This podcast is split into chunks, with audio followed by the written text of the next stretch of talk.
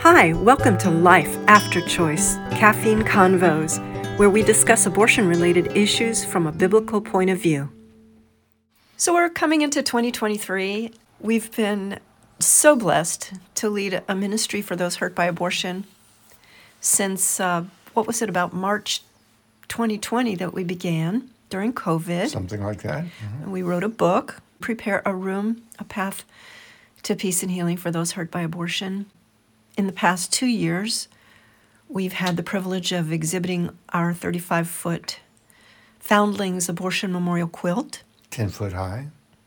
35 feet long, 10 foot high. Consisting of 500 images.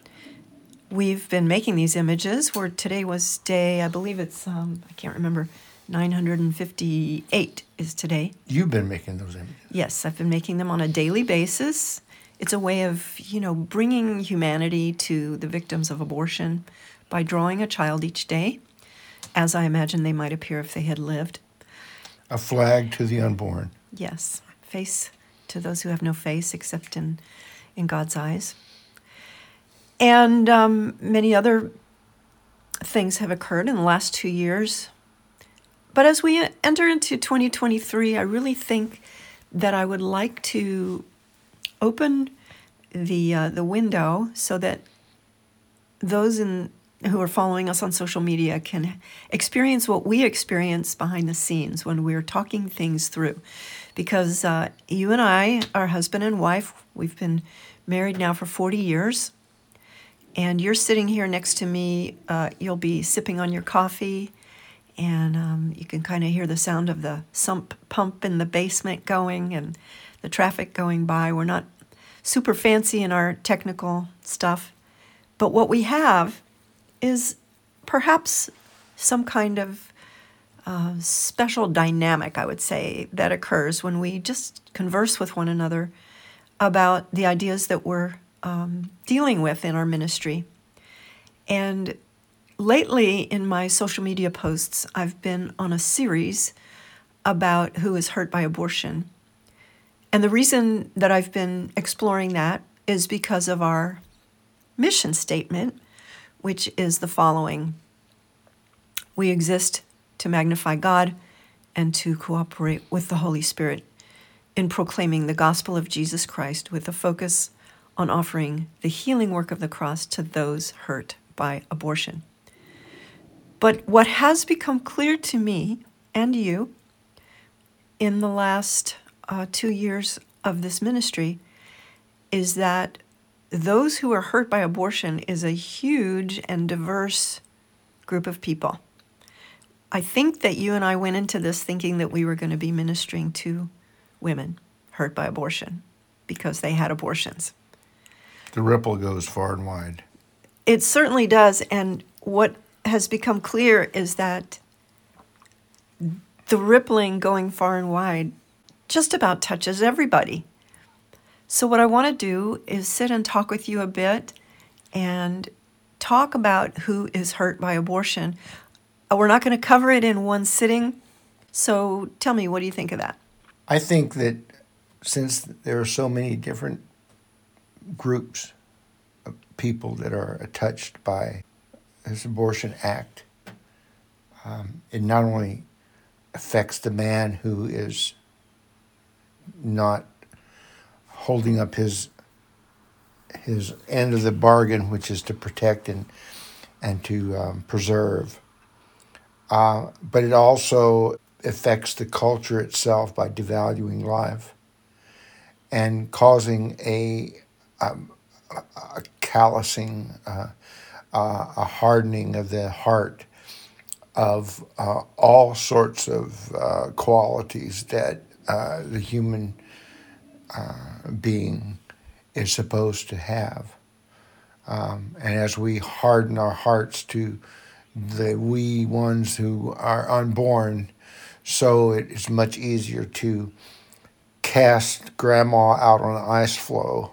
It's very primal in its consideration of the, of the individual, such that any kind of thought of of that which is transcendent or godly is thrown to the side, and, and the, the modern world throws us back into this primordial um, mindset of, of dog eat dog, my my interests are primary, and so it it it, it is a destroyer of that which is God given in its uh, message of the dignity of man.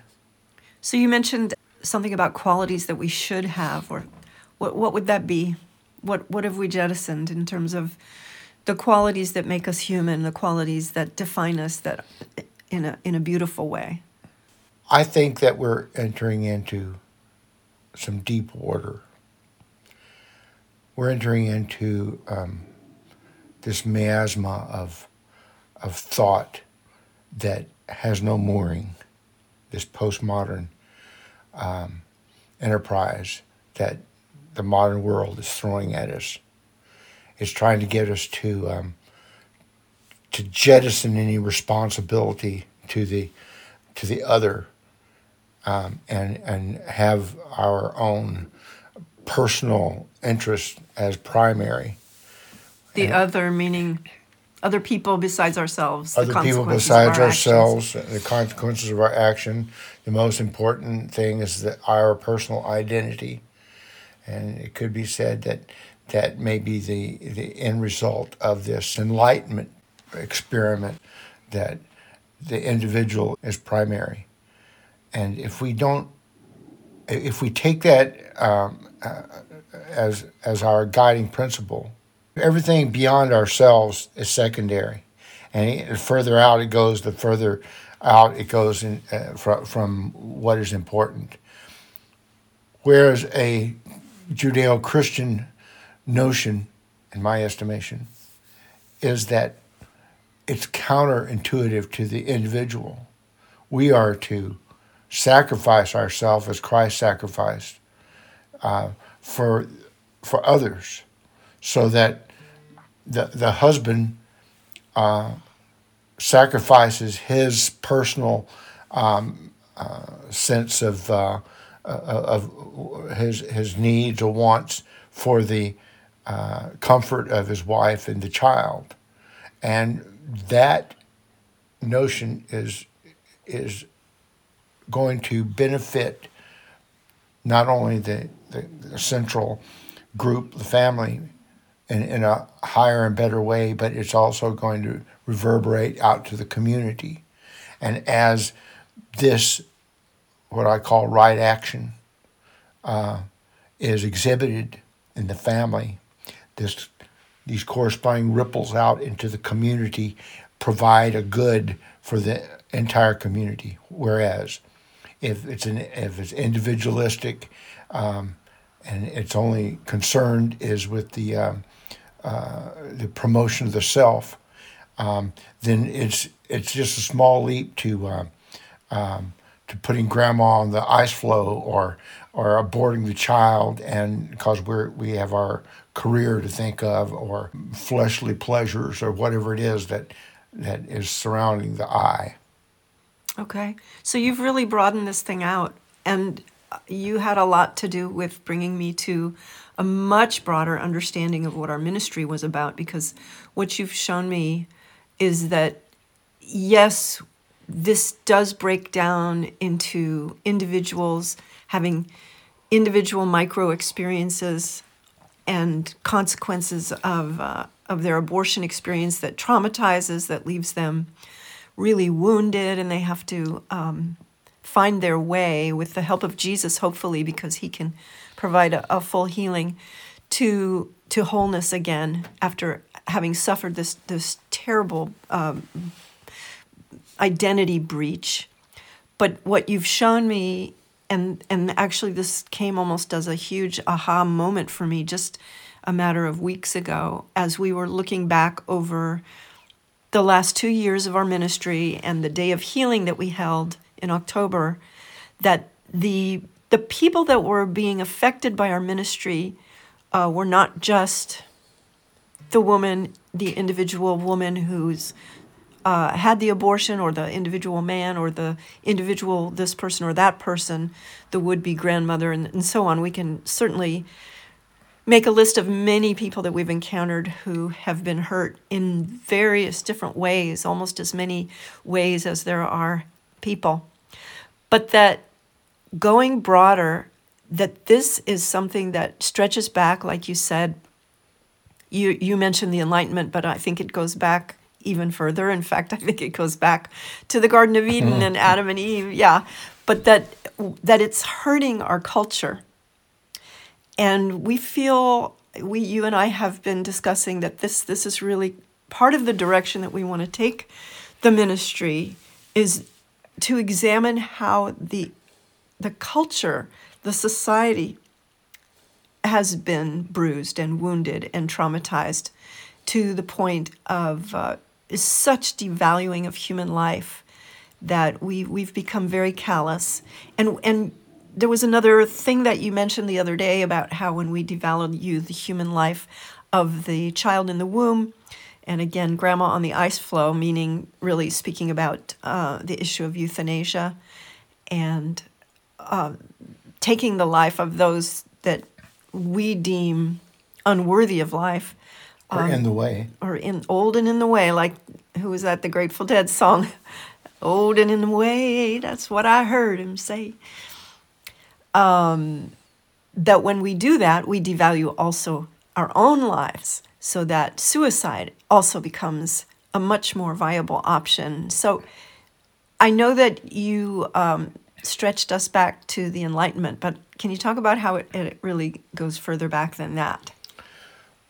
Well, I think, if, in my estimation, if you boil everything down, it comes down to a very um, succinct message that's being broadcast to the human being, and it's been broadcasting from the very beginning.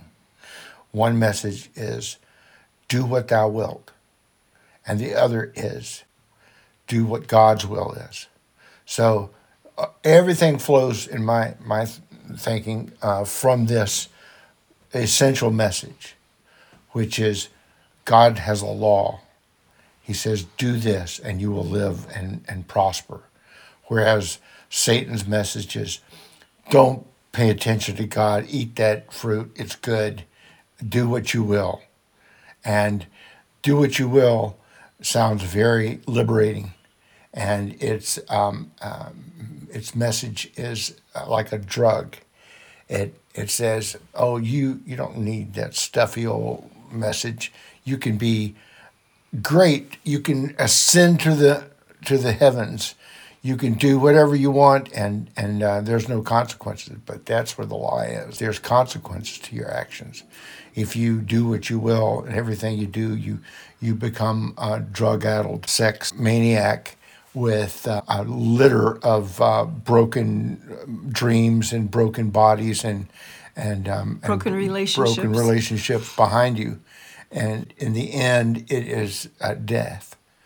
The wages of sin is death. And I want to just comment on that idea of do what thou will because it really has to do with um, basing our actions on our desires. And even when you read in Genesis about the conversation taking place between the deceiver or the snake or the serpent or whatever and Eve, the woman, the Bible says that she saw that it was to be desired.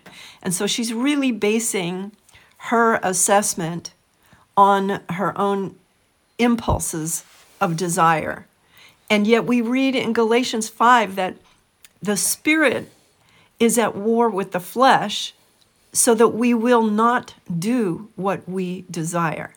So, what we desire is not necessarily what is good.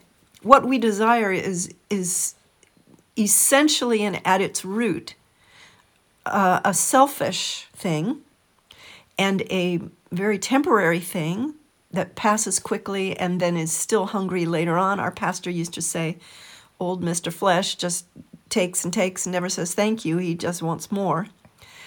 So that if we base our actions on our desires, we're really um, acting as no better than a two year old who never learns to overcome desire and allow for a higher a higher calling, higher than just what we desire. And I, I think also that uh, it's important um, to get the message out. God's message, which is, do what I say, not what thou wilt. That's a very difficult message in the in, in the um, in the modern um, world and in the the social media and such. That message is very strained because doing what I will is, is party time. It's it's a fun message. Whereas the message that is against that is a message of noblesse oblige or doing um, being obliged to do things that are not to your own um, comfort, but doing it because it's right and it, it uplifts others. That is Jesus' message. And many times it's formed into um, rules that people live by, a code of chivalry, um, and a variety of, of uh, codes that came about uh, over time that that give a sense of honor and and uh, dignity uh, to these abilities to bridle passions that, uh, in the end, um, produce a better outcome for the individual. That message is, I think, one of the, the messages that we need to bring to the place where messages are put out, whether it's the social media or any other place Here where that. Here we are doing it. And here we are. This is what we're doing. Yeah. So um, why don't we just um, close it here for now? I feel like that we have touched on some really huge topics, all of which can be explored more deeply as we move on. Keep us in prayer. Yeah, we ask you listeners to keep us in prayer and also to uh, subscribe. And if you feel moved to support us, of course, we are a 501c3 and we can give you a tax deduction for your donation. Um, we are going to continue in this vein. I really feel that the conversation that we have between husband and wife could really benefit you. And uh, God willing, you know, someone will be moved and inspired, and and we will make our small, tiny little bit of difference in this culture of death, in returning dignity to the culture. That's our aim. And uh, this is one way that we're approaching our challenge of uh, offering the healing work of the cross to those hurt by abortion, which is our mandate. So, Jerry, why don't you just close us in prayer, and we'll we'll uh, we'll see you all next time. Heavenly Father, we thank you for your blessings in, in the year 2022.